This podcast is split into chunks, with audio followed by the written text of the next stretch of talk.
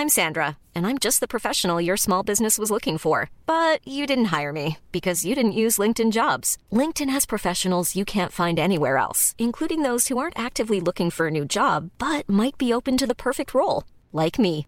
In a given month, over 70% of LinkedIn users don't visit other leading job sites. So if you're not looking on LinkedIn, you'll miss out on great candidates like Sandra. Start hiring professionals like a professional. Post your free job on linkedin.com/people today. Burrow is a furniture company known for timeless design and thoughtful construction and free shipping, and that extends to their outdoor collection. Their outdoor furniture is built to withstand the elements, featuring rust-proof stainless steel hardware, weather-ready teak, and quick-dry foam cushions. For Memorial Day, get 15% off your Burrow purchase at burrow.com slash ACAST and up to 25% off outdoor. That's up to 25% off outdoor furniture at burrow.com slash ACAST. Coming up on this episode of Headphones Neil Reviews, I binge watched The Mandalorian seasons 1 and 2 to see how the various elements of the show hold up after all this time. So let's get it started. A D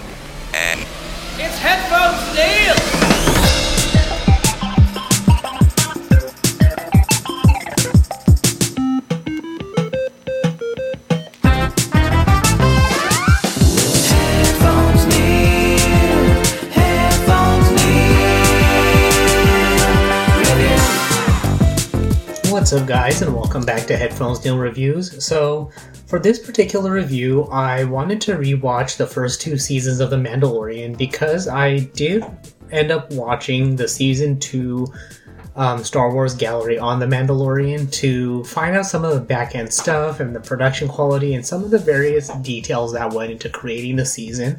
And when they got to the portion of how they cre- um, recreated a young Luke Skywalker, that made me want to go and rewatch the seasons to see how they how it holds up as far as how they got to Luke Skywalker showing up, and then how the graphics of Luke actually hold up now that we're away from the hype and the excitement of the season and the episode.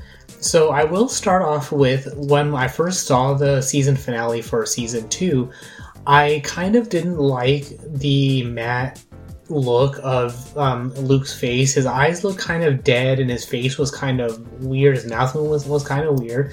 But since I now know, or since I um, have now seen the um, back end stuff on it, how they um, created him, I thought I would give it another watch to see how it all um, holds up and um, see if it changes my mind at all in general about his look. So, to get the easy stuff out of the way, I overall liked the story that they presented over the two seasons.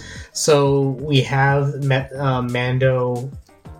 Um, he's established in the first episode. He takes on the um, commission to um, rescue Grogu and to give him over to the client, and ultimately wants to kidnap him just because of the various flashbacks on his own life and the trouble that he went through. And then I liked how they transitioned that over into um, turning Grogu into a foundling, but still um, under the guise and auspices that he's been tasked to find other Jedi like Grogu and um, reconnect him with his kind.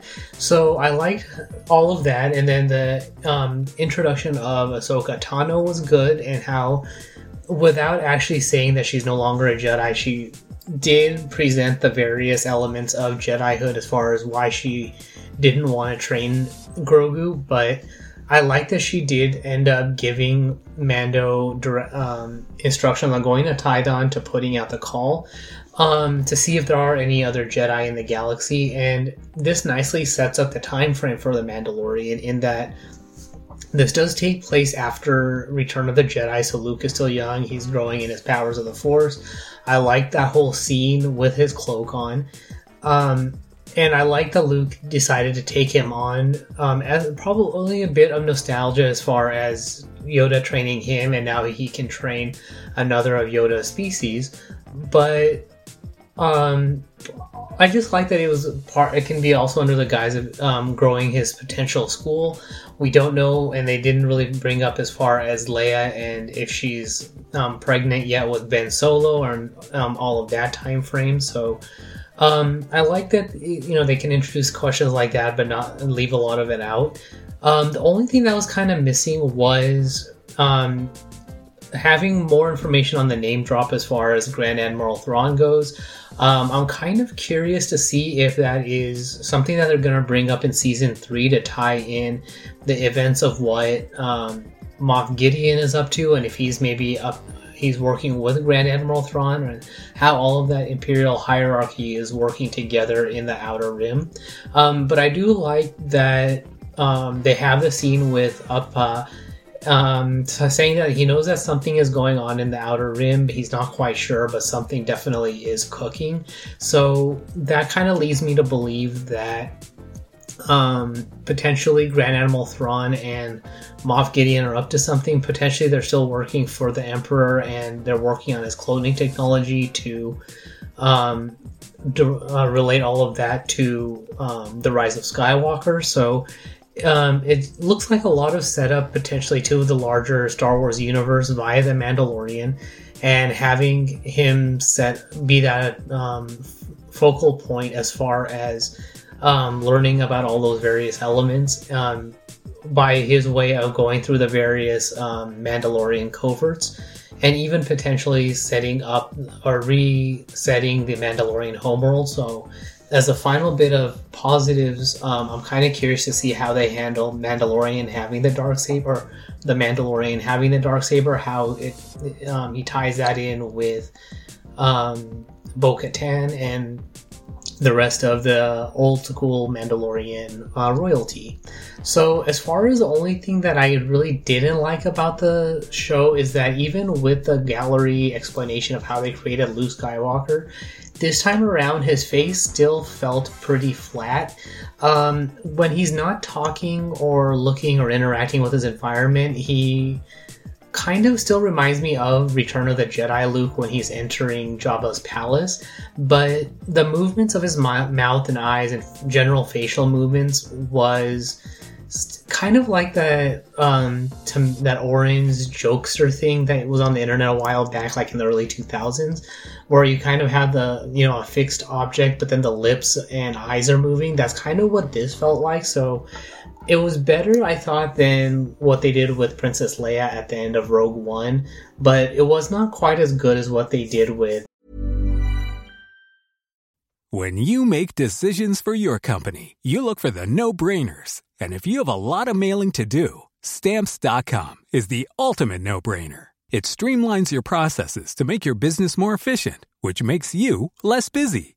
Mail checks, invoices, legal documents, and everything you need to keep your business running with stamps.com.